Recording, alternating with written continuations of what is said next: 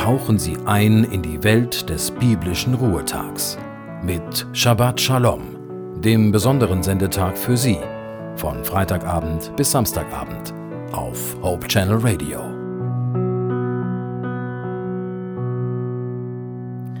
Sie hören Hope Channel Radio. Ich bin Naila Warning und zum Sabbatanfang habe ich Ihnen eine Andacht aus dem Buch Anhalten, Aufladen, Anpacken von Gilbert Kenji mitgebracht. Samantha erlebte ihren 16. Geburtstag in einem Obdachlosenheim. Mit ihr lebten dort ungefähr 60 weitere arme Menschen ohne eigenes Zuhause. Alleinerziehende Eltern, Kinder, Arbeitslose, Alte ohne Familie, misshandelte Ehefrauen. Manche warteten auf bessere Zeiten, andere hatten die Hoffnung schon längst aufgegeben. Eines Tages besuchte ich gemeinsam mit Freunden das Heim, um dort fürs Mittagessen zu sorgen. Am anderen Ende des Speisesaals saß Samantha mit ihren Freunden. Irgendwas in mir drängte mich dazu, mich ihnen vorzustellen und mit ihnen ins Gespräch zu kommen. Während wir uns unterhielten, erfuhr ich, dass Samantha am 12. August 16 Jahre alt werden würde aber keine Geburtstagsfeier geplant wäre. Ein Obdachlosenheim ist eben kein Ort für eine Party. Ich war traurig, aber ich spürte, wie es in mir rumorte. Was könnte ich tun? Jesus kommt uns besonders nahe, wenn es uns schlecht geht und fordert uns auf, dasselbe mit anderen Menschen zu tun. In einem seiner bekanntesten Gleichnisse erzählt er von zwei frommen Männern, die auf dem Weg in die Synagoge einen halbtot geprügelten Mann am Straßenrand liegen sahen. Überraschenderweise wechselten die beiden schnell die Straßenseite und schufen damit den größtmöglichen Abstand zu ihm.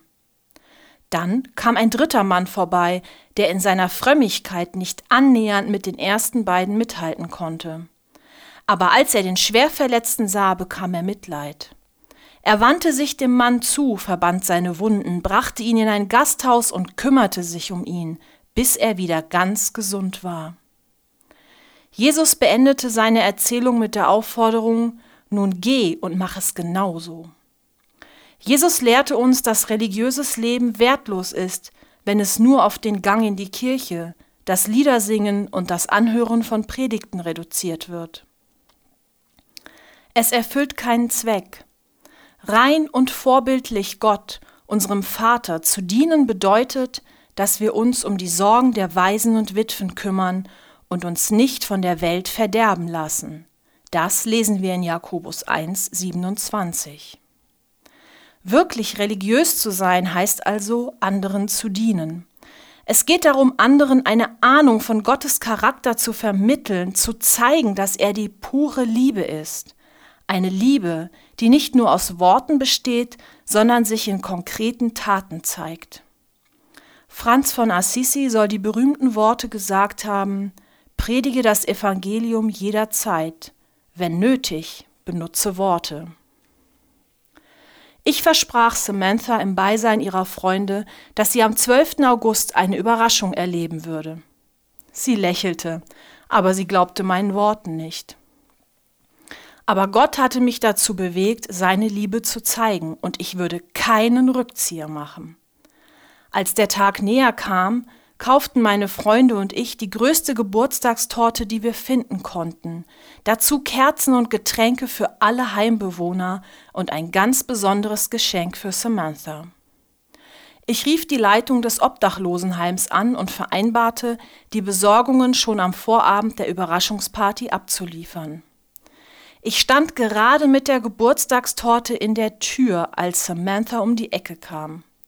Sie erkannte mich sofort, und als sie die Torte und die großen Tüten sah, sagte sie Ich kann nicht glauben, dass du es nicht vergessen hast. Ihre Augen füllten sich mit Tränen. Tags darauf stieg an diesem ungewöhnlichen Ort nach dem Abendessen die große Geburtstagsparty für Samantha. Sie konnte nicht aufhören zu lächeln. Sie erlebte Gottes Liebe und Güte. Und auch ich konnte nicht aufhören zu lächeln. Denn ich wurde wieder einmal an den Text in Apostelgeschichte 20, 35 erinnert. Es ist segensreicher zu geben als zu nehmen. Shabbat Shalom.